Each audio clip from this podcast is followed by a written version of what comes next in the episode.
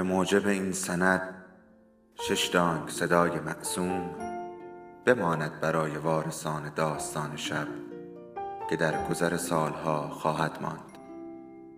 ارادتمند داستان شب.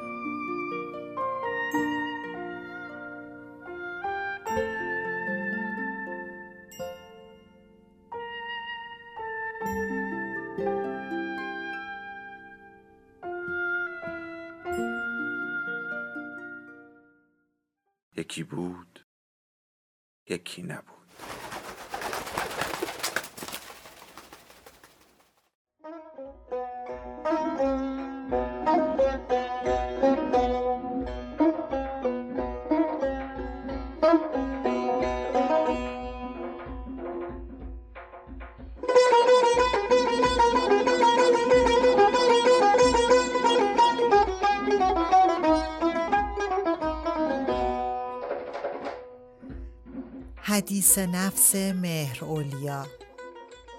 جلد چهارم از چهار پاره مادران و دختران. نوشته محشید امیرشاهی. فصل سوم.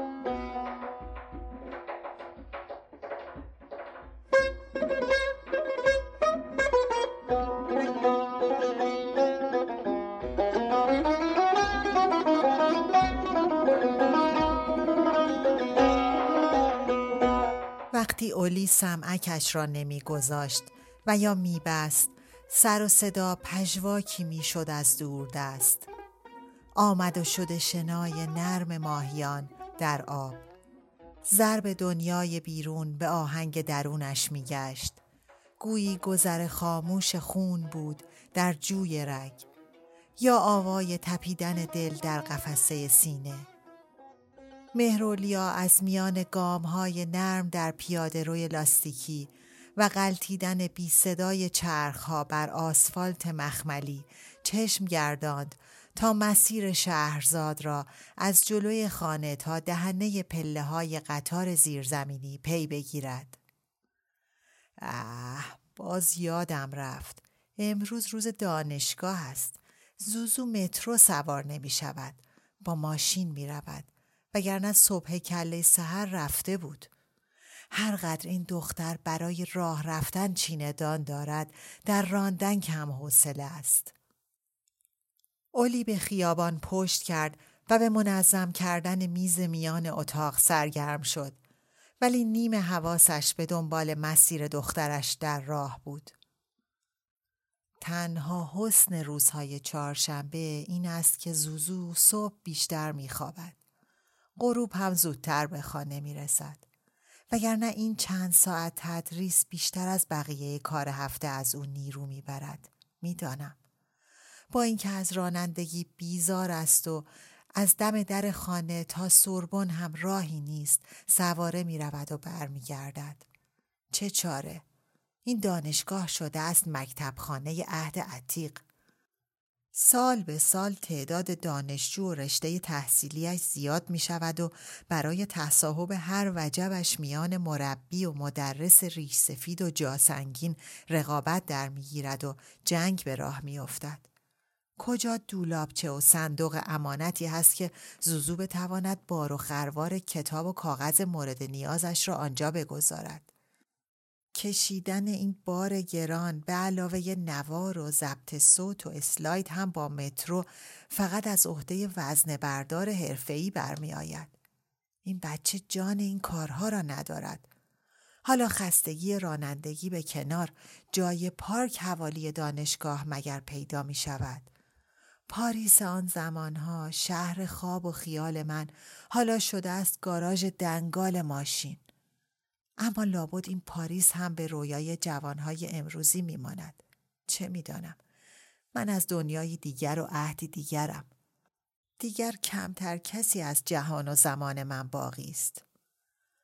مهرولیا چند قدمی بی هدف در اتاق بالا و پایین رفت تا باز ذهنش به دنبال شهرزاد به راه افتاد. نه خیر. فضای خالی در آن حول و حش کیمیاست. هر هفت روز هفته در حاشیه خیابانهای اطراف سربن موتورها و چهارچرخه ها طوری سپر به سپر ایستادند که انگار همگی در امتداد پیاده رو قرص شدند. مثل درختها در خاک ریشه کردند. تازه گیریم بختیار باشد و بعد از تواف مکرر گرد چهار زل این ساختمان عریض و طویل میان دو وسیله نقلیه سوراخی باز بشود. برای تپاندن ماشین در آن باید صبر ایوب داشت و مهارت بندباز. به علاوه بعد از کشیدن همه مرارت ها چه معلوم که پارک متری در آن نزدیکی باشد یا باشد و پول خورد را نبلد. از کجا سکه مناسب در کیفش پیدا شود؟ اگر پیدا بشود و در شکاف این پارک متر گیر کند چه؟ دست بالا این است که گیر نمی کند. بسیار خوب. از کجا که توقف در آنجا مجاز باشد؟ اگر نباشد که جریمه روی شاخش است. این معموران ناتوی دولتی که این روزها یونیفرم بنفش بادمجانیشان هم بدل شده به آبی پامچالی کمین می‌کنند و خیز برمیدارند تا گوش ببرند. حالا جریمه که خوب است. گاهی اوقات چرخ اتومبیل را به ضرب آن قفل فلزی زرد که اسمش سابو است و به ابزار شکنجه میماند مهرموم می کند. یا با چنگک جر صغیر پلیس راهنمایی ماشین را به گوشه فوریر که زندان موقت اتومبیل های خلافکار است میاندازند. همه این کارها دزدی است. بله اسم دیگری ندارد دزدی است. منتها دزدی دولتی. یعنی سرش کلاه شرعی گذاشتند. نه خیر. از این دولت سوسیالیستی هم چیزی نفهمیدیم. بانو می‌گوید حالا که رفت اما آن میتران متقلب با خاص خرجی های دنیای سومیش به خاطر دو تا کرسی اضافه توی مجلس قانون انتخابات را عوض کرد. در نتیجه لوپنی ها را به پارلمان راه داد و کمونیست ها را به هیئت دولت. من چیزی نمی‌گویم اما شهری حاضر نیست به میتران و دار و دستش بگویند بالای چشمت ابرو.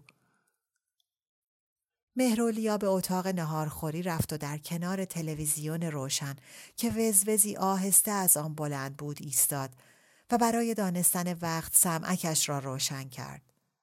جنجال ساز و آوازی که اتاق را انباش سبب شد که گوشی را دوباره ببندد. خطاب به صفحه تلویزیون به مؤاخذه گفت اه چرا جیغ می‌کشی جانم سرم رفت آن وقتها موسیقی مثل صدای نسیم بود میان ساقه گندم. شکستن برگ پاییزی زیر پا زمزمه جویبار و آبشار. مثل حباب صابون در هوا بالا می‌رفت. لطیف و موزون. حالا شده است اربده مستان. زوزه گرگ تاق تاق گرب گرب هوار هوار. سرم رفت. سر و کار این آهنگ با عصب است نه با گوش. بگو زن چرا برای ساعت سراغ تلویزیون می روی؟ خب به موچت نگاه کن. عجب. نگاهی به ساعتش کرد. بیان که زمان را به ذهن بسپارد باز به فکر شهرزاد رفت. لابد تازه از هفت خان پارک ماشین گذشته است و با اعصاب خرد و خسته رفته از سر کلاس و اول مصیبت. این بچه هر کاری را با وسواس بر عهده می‌گیرد. این دو ساعت تدریس را شهرزاد به پیشنهاد شهربانو پذیرفته بود. اما مهرولیا از قرار و مدار میان دو خواهر چندان راضی نبود و این نارضایی را گاه و بیگاه بروز می‌داد. امروز زوزو یکی دو ساعتی زودتر از معمول رفت. گویا سری هم باید به دفتر می‌زد. آن وقتها که من سر کلاس ژان کلویچ می‌رفتم دفتر دانشگاه در گوش پسله گم و گور بود. بدان هنوز هم همانجاست و لابد دورترین فاصله را هم با کلاس درس شهرزاد دارد. حالا این بچه باید بدو بدو تا آن سر امارت برود و همه راه هم دلشوره این را داشته باشد که مبادا رئیس دبیرخانه از دفتر بیدر و پیکر قایب باشد. اگر قایب باشد که وا ویلا بقیه کارمندان هم فوری غیبشان می‌زند و دیگر کو تا زوزو در آنجا فریاد رسی پیدا کند. حالا دفتر چه کار داشت؟ تا به کلاس برسد دیگر نفس برایش نمانده است. در مرکز تحقیقات کجا از این نوع گرفتاری ها دارد؟ وقتی پشت میزش نشست به ندرت با همکار یا مراجعی تماس پیدا می کند. مهمتر از همه سابقه کارش در آنجا طولانی است و ذره جاه طلبی ندارد. نه خیر ندارد. همین کافی است که به دورش حصار قرنطینه کشیده شود تا از حسادت و حجوم رئیس و مرعوس مسوم بماند. مهرولیا با چند لیوان و بشقاب آلودهی که از این اتاق و آن اتاق جمع کرده بود آزم آشپزخانه شد و همه ظروف را در ظرفشویی گذاشت. وقتی بچه ها اینجا هستند چقدر ظرف کثیف می شود. نان و آب شیپی را در نلبکی و کاسهش ریخت. بیان که به آنچه می کند فکر کند. فکرش کماکان متوجه دخترش شهرزاد بود. حالا کلال و ملال دو ساعت چشم دوختن به سی و چند مرغ اسیر در قفس کلاس به جای خود دل زوزو الان به شوق دیدار فنقلی ها و در شور خستگی من پروبال می‌زند. گلاره و شاپرک هم که زیاد نمیمانند. فقط تعطیلات نوئل را و سلام. باز همگی برمیگردند به انگلستان. زوزو خیال می کند من خودم را مقید به پذیرایی می دانم. چه حرفها انگار نوه ها و نتیجه ها مهمانند با داماد ها هم تازه رو درباستی ندارم الستر هم که این سفر نیامده است کاش آمده بود عاشق غذاهای ایرانی است این جوان یک جمله هم از تعارفات من یاد گرفته است و دائم تحویلم می دهد. تو که هیچی نخوردی؟ نه خیر. با کس و کارم چه قیدی دارم؟ کاش زوزو مراقبت از امتحان را بر عهده یکی از همکارها میگذشت و تمام این بعد از ظهر را هم با بچه ها میگذراند. ولی شهرزاد است دیگر عوض شدنی نیست. همانقدر که در خدمت آمادگی دارد از تقاضای کمک عاجز است. کاش شهر بانو زودتر از سفر برگردد و این دو ساعت تدریس را خودش بر عهده بگیرد و زوزو را خلاص کند. گرچه این دختر هرگز لب به شکایت باز نمی کند ولی برای معلمی خلق نشده است. درس دادن صفاتی می طلبد که او ندارد. نه زبان آور و حراف است نه گرانجان و پوست کلفت. در کلاس از خودش زیاد مایه می‌گذارد. با هر امتحان پا به پای شاگردها تشویش دارد. آخ که در تصحیح اوراق چه وسواسی به خرج می دهد. از بیتوجهی دانشجویان چه قصه ها می خورد. کار پرزحمت. کار بیبارکلا. بانو زبان جوانها را می‌فهمد. ضعفهاشان را ندیده می‌گیرد میبخشد شاید اصلا از سر و کله زدن با آنها خوشش میآید برای شیر فهم کردن مطالب حوصله دارد ولی زوزو از این بابتها شباهتی به این خواهرش ندارد نه خیر ابدا و اصلا مهرولیا به خصوص از اینکه شهرزاد این روزها که گلاره و دارا در پاریسند ناگزیر به رفتن به کلاس درس شده است ناراضی بود. بدان که حالا ششدانگ حواسش به افراد خانواده است. به نوه، به آبستنی مجدد دختر، به غیبت داماد، به سفر قاهره این خواهر، به سفر آمریکای آن خواهر، به کار تازه شاپرک، به درد بیدرمان برزو به بدقلقی زن شهروز.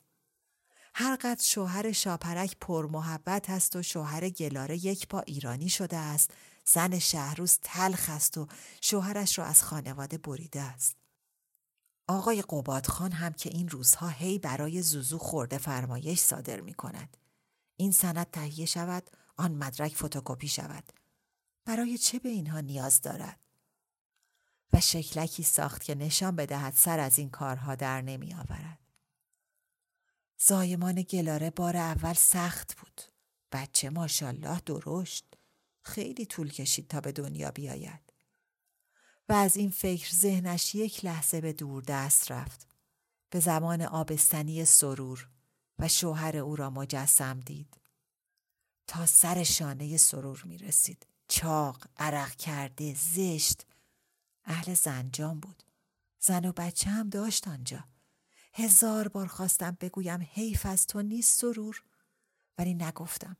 چون در نگاهش می دیدم که نمی‌خواهد بشنود. زنش شد و بعد هم آبستن.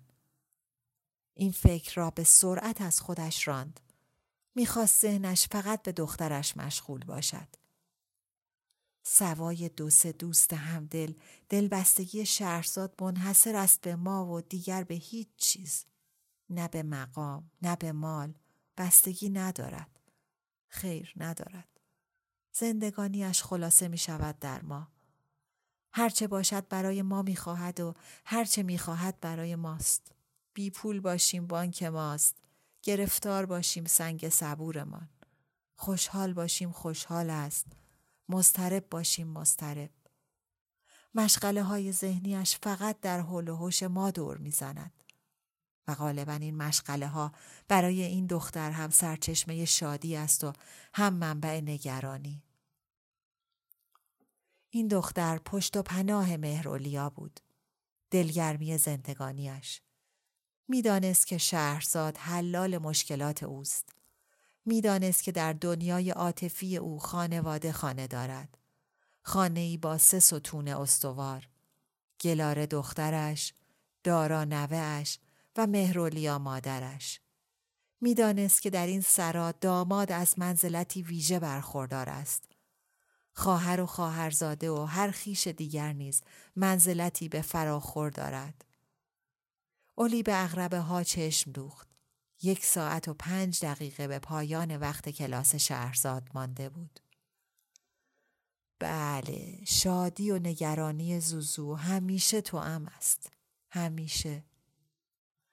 از نظر مهرولیا شهرزاد به گیاهی دریایی میمانست که یک دم بر گستره برکه می شکفد و دمی دیگر بر پهنه آبرفت می پجمرد.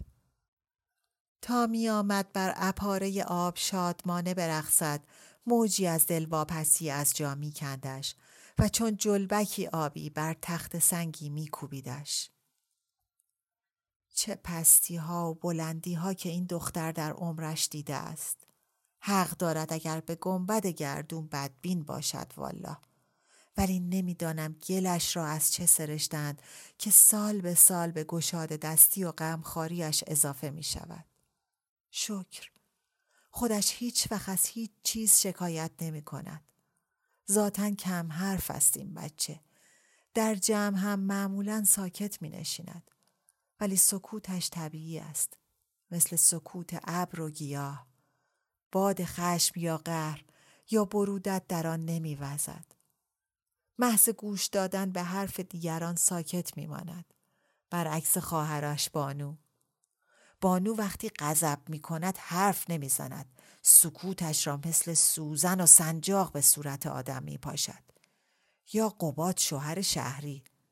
قباد که هر وقت می‌خواهد مطلبی را پنهان کند حرفش را می‌خورد برای همین سکوتش عینهو موجود گنده غریبه وسط مجلس می نشیند و به آدم بیریک می‌زند. زوزو فقط وقتی نوبت به نوهش می‌رسد به بلبل زبانی میافتد. اولی با لبخند به دارا نتیجه خودش و نوه دخترش فکر کرد که چون نوگلی شاداب در باغ افسرده زندگی شهرزاد میبالید. چون نسیمی خنک که بر جان تفتش میوزید. چون آفتابی روشن که در سپهر تیرش میدمید. اما مگر دل این دختر به برکت شمیم این گل و خنکای این نسیم و روشنای این خورشید در سینه قرار دارد؟ ابدا. با هر تپشی از سر ذوق و شوق جهشی از روی بیم و استراب دائم در این فکر است که فردای این بچه چه می شود در این دنیای پرآشوب چه بر سرش می آید در کدام نقطه این جهان امنیت جانی و تأمین مالی دارد؟ این از ایران ویران این از اروپای غریب کش این از آمریکای زورگو. همه گرفتار بند تعصب همه جا درگیر تلاطم. در هر گوشه جنگ و گریز و در هر کنار کشت و کشدار در این ناآرامی و بیسامانی چه اطمینانی به خرد آدمی؟ با این همه حوادث غیرقابل پیش بینی چه اعتمادی بر گردش فلک نه خیر زوزو مشکل بتواند آینده ای روشن و هموار برای نوهش مجسم کند. برای دارا آن گوشت تن، آن تخم چشم، آن رگ دل. از حالا هر ماه پولی برای مخارج دانشگاه این پسر کنار می‌گذارد. نمی‌دانم گلاره و الستر خبر دارند یا نه. خیال نکن. مهرولیا دست به گریبان افکار به شستن ظرفهای کثیف مشغول شد. نه خیر، خوش اقبال نبود این دختر. گلیم بخت کسی را که بافتند سیاه به آب زمزم و کوسر سفید نتوان کرد. اگر بانو بشنود می‌گوید حالا قضا و قدری شده ای اولی؟ خب هرچه باشد هر طلاقی شکستی است زخمی است ضربه ای است بریدنی است. اگر بگویم می‌گوید بسیار خوب اولی هرچه می‌گویی هست اما زندگی در کنار مرد یا زن ناباب مرگ است. زخم و ضربه و بقیه غذایا مرهم پذیر است ولی از بنده به شما نصیحت که مرگ درمان بردار نیست. حالا تو کارت به آنجا کشیده است که مرا نصیحت می کنی رودار. عوضش تو کارت به جایی نکشیده اولی جان. درست همان جایی است که بود. چون در جوانی من هم. نه که حالا پیر شده ای بگذار حرفم را تمام کنم. آن وقتها هم فقط تا وقتی استدلالت به من میچربید دموکرات بودی. بعد استبداد مادریت گل می‌کرد. راستی که سرتقی. اما درباره طلاق بد نمی‌گوید زندگی با همسر بد جهنم است جهنم درد عروسی سرور از درد صد طلاق که روی هم بریزی بیشتر بود یا تفلک مهربانو که سالیان سال دندان بر جگر گذاشت و تحمل ابول را کرد. تازه بعد از ابوالحسن هم مگر پسرش سیروس گذاشت به چپ و راست نگاه کند. هر وقت بگویم بانو می‌گوید پسر خاله غلط کرد فضولی کرد خاله بد کرد به فضولی ها گوش کرد. البته مقصر خود مهربانو بود که تا این حد اجازه دخالت به پسرش می‌داد. خب ما طور دیگری بار آمده بودیم. بعد از طلاق خواهرم مهربانو آقا جان همیشه می‌گفت جدایی که برای همه یکسان نیست. برای بعضی زهر است، برای بعضی تریاق. درست می‌گفت. کار دخترهای من هم به طلاق کشید. شهری بعد یک شکم زاییدن از فرزین جدا شد و به قباد شوهر کرد. من از آن جدایی راستش راضی نبودم. به عکس از جدایی زوزو از آن شوهر آخوندزادش بسیار هم خوشحال شدم. بسیار. اما خودمانیم. عجب اقبالی داشتند این دختران من. به خصوص به زوزو ظلم شد. سزاوار زندگی بهتری بود این دختر. گلی بود و نصیب خاری شد. اما جای ناشکری نیست.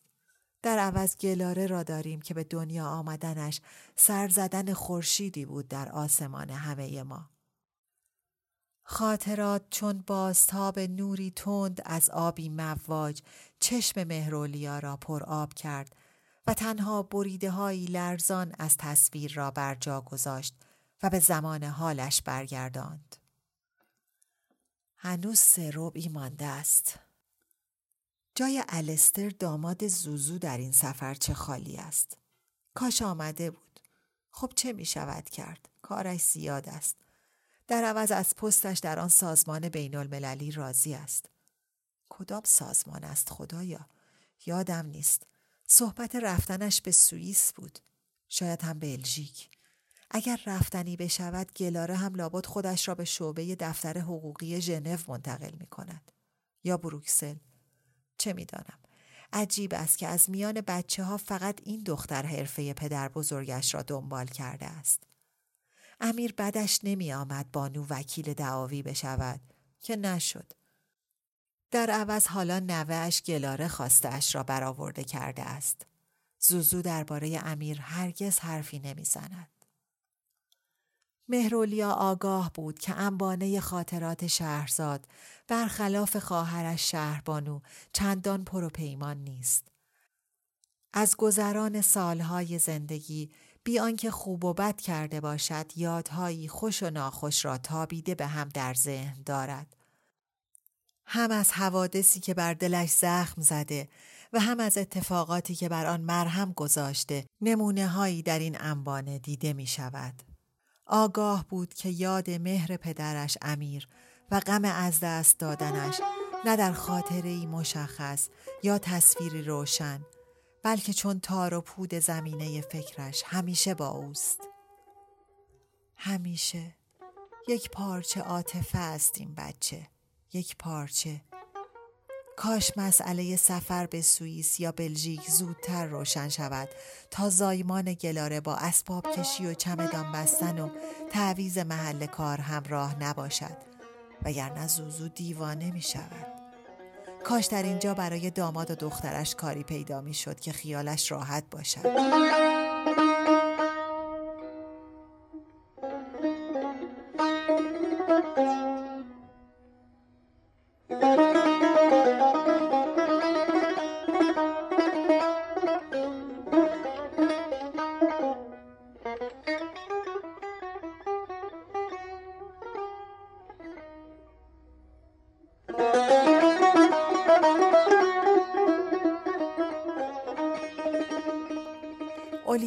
شسته را روی جازرفی سیمی چید و برای خوردن قرص و شربتش به طرف اتاق خواب به راه افتاد.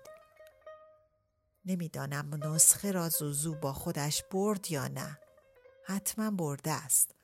کارهای مربوط به من هیچ وقت فراموشش نمی شود. شکر حال جسمیم بد نیست. از پدر شوهر شاپرکم که هم سن و سال من است به مراتب سالمترم. دکتر ونسان می‌گوید قلب و ریه های تو مثل یک جوان سی ساله کار می کند. دکتر خوبی است. حیف که قرار است همین روزها بازنشسته بشود. آخر من با او رفیق و معنوسم. همه پرونده طبی هم پیش اوست. البته مطب و پرونده ها همه به جانشینش می رسد. اما از کجا معلوم که این جانشین همان رابطه را با مریضان برقرار کند؟ دفعه پیش که ونسان سفر بود این دکتر تازه نسخه را نوشت. دوایی هم برای فراموشی من تجویز کرد. یعنی ممکن است ضعف حافظه قابل علاج باشد. البته با پیشرفت علم پزشکی حالا کمتر دردی بی درمان است. می‌گویند حتی بعضی قرص های تقویتی وجود دارد. اما بانو می‌گوید در این دوره بیمار خرگوش آزمایشگاه پزشک و داروساز است. هر چند وقت به چند وقت داروی تازه‌ای با دهل و کرنا به بازار می آید با فوایدی معجزه آسا. ولی بعد مدتی که تأثیرات نامطلوبش روشن شد با یک اعلان بی سر و صدا از بازار خارج می شود.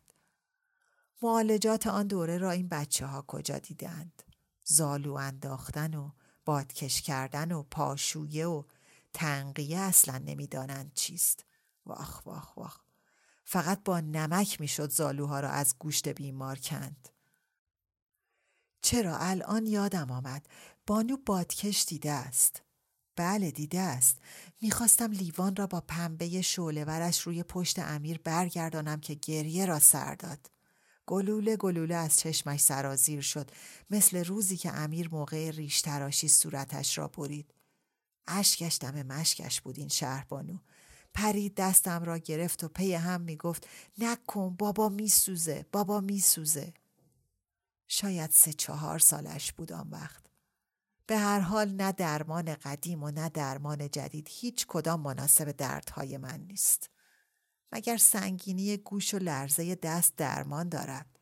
ابدا ندارد. این سمعک به کلی بیفایده است. با رعشه هم باید طوری کنار آمد. زوزو می‌گوید چیز سنگین بر ندار بی جا خودت را خسته نکن بی دلیل دلا و راست نشو یه خورده آرام بگیر مگر می شود مادر جان از صبح تا شب چه بکنم قو قو قو ساکت بنشینم و در و پنجره را نگاه کنم یا به قول زن کت خدا بخیه به آبدوغ بزنم. پانو می‌گوید امروز به جای بخیه زدن به آبدوغ بادمجان واکس می‌زنند. شنیده بودی؟ زوزو اصرار می کند پس از پیاده روی طولانی و خرید دست بردار. اگر خدای نکرده زمین بخوری یا راه را گم کنی شکر شکر که این دختر اینطور به من بسته است هزار شکر چه حرفها مگر من بچم آخر هم سر به هوایی و هم از نظر جهت شناسی کارت لنگ است اولی جان از اول جوانی اما کی حریفت می شود جهتیاب امیر بود اگر یک بار جایی می‌رفت ده سال بعد هم راه و چاه را می دانست. احساس کرد سوز سرما از درز پنجره اتاق پذیرایی به درون می آید. برای معاینه به آن اتاق رفت.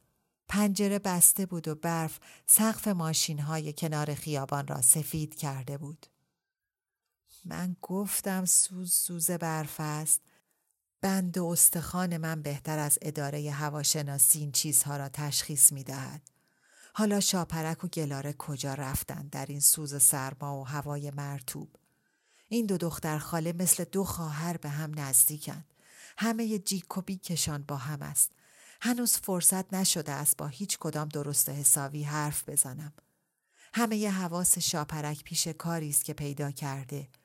گمانم در مدیریت و روابط عمومی البته از رشته تحصیلیش دور است اما از روحیش نچندان این نیم وجبی در دستور دادن و فرمان صادر کردن ید طولایی دارد اگر بانو بشنود می‌گوید نیم وجبی دخترم یک سر و گردن از من بلندتر است تو که در کنارش جوجه ای بزن به چوب ماشالله هزار ماشالله به سبک ام شمسی تفلک شمس و سلطنه هم گویا این سالهای آخر تنها بود و تنها رفت. مهرولیا نگاهی به آسمان ابری و خیابان خیس انداخت و فکر کرد اگر باز هم برف ببارد نمی نشیند. در پاریس کی می نشیند؟ می نشیند و آب می شود. سابق اینطور نبود. من باغ تویلری را زیر برف یادم می آید. بله میدان ووژ را هم همینطور. یک پارچه سفید می‌شد و فقط درختهایش مثل اسکلت های قهوه‌ای مثل یک دسته صلیب چوبی همه یک دست و یک قواره از آن بیرون بود. یک بار که برف آمده بود سنگین و پر یادم است که مجسمه های کار مایول را در صحنه بیرونی لوور به نمایش گذاشته بودند. همه زنهای لخت خوابیده یا ایستاده که بر سر و کمر و پستان و رانشان برف کپه شده بود. آدم وقتی نگاهشان می‌کرد حتی با شال و دستکش و چکمه و پالتو هم سگلرز می‌زد. زیبا بود البته. خیلی زیبا بود. چشمه مدیسی در میان باغ لوکزامبورگ را هم زیر برف دیدم. آنجا هم بر کول و گرده مجسمه چهار خطش تا بخواهی برف. آبی که از پایه های سنگی نیم دایرش میریخت نخ نخ یخ بسته بود. همه به گمانم مربوط می شود به سرمای زمحریر سال چه سالی بود نمی‌دانم برف اینجا اگر یکی دو روز بماند پوک و اسفنجی می شود. مثل شیرینی مرنگ. و زیر پا قرچ قرچ می شکند. مثل شیشه. زمستانهای ایران بود که برف هفته ها در کوی و برزن کود میماند و روزهای آفتابی نوای خرت خرت پارو کشیدن همیشه در فضا به گوش می رسید. و آهنگ گرپ گرپ ریختن برف از پشت بام بر کف حیات یا میان خیابان بلند بود. این صدا اینجا هرگز شنیده نمی شود. مثل خیلی چیزهای دیگر. اینجا آدم هرگز خورشید را تمام و کمال نمی بیند. از لای سیمان و دیوار و شیشه فقط دو انگشت از آسمان کجا قرص خورشید را در خودش جا می دهد. آفتاب دیماه آنجا اصلی رنگ بود. اینجا نه. آنجا زیر آن گنبد فیروزهی همه چیز رنگ طلا و مس داشت. اینجا خیر. آنجا آسمان همیشه باز بود. شاید برای اینکه بناها چندان بلند نبود.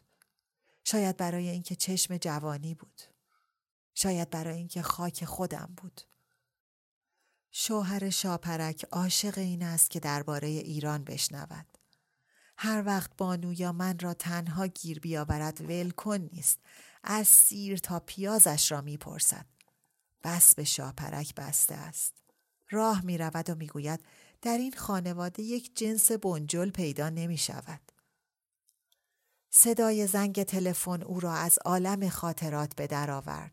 گوشی را برداشت و چند بار گفت الو الو بعد گوشی را بیشتر به گوشش چسباند و اضافه کرد صدا نمی‌رسه آقا جان با کی کار داشتین؟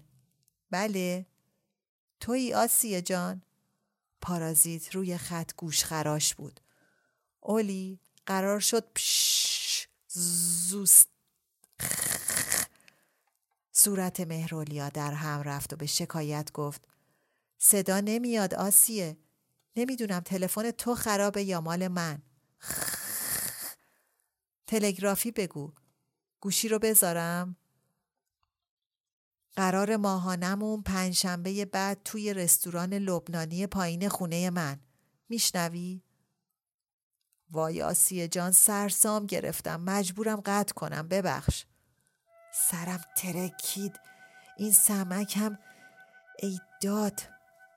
یادش آمد که سمعک بسته است.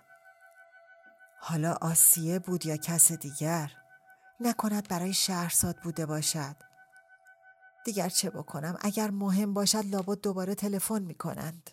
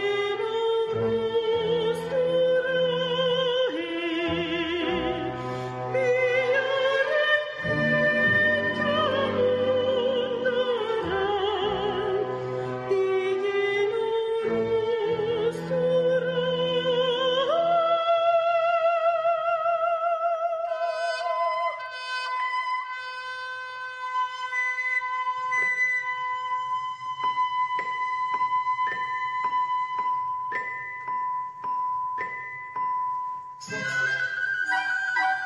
you.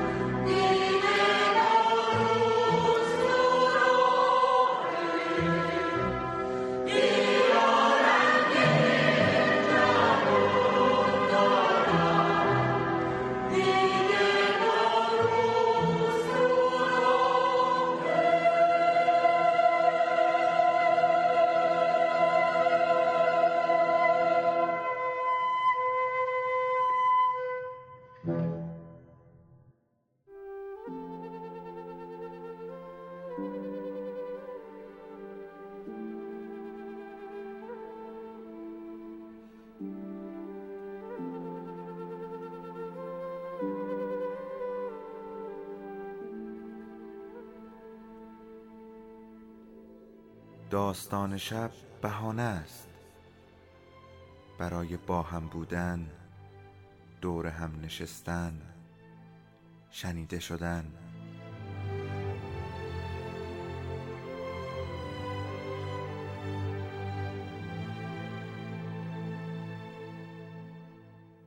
صدای افسانه ها رو میشنویم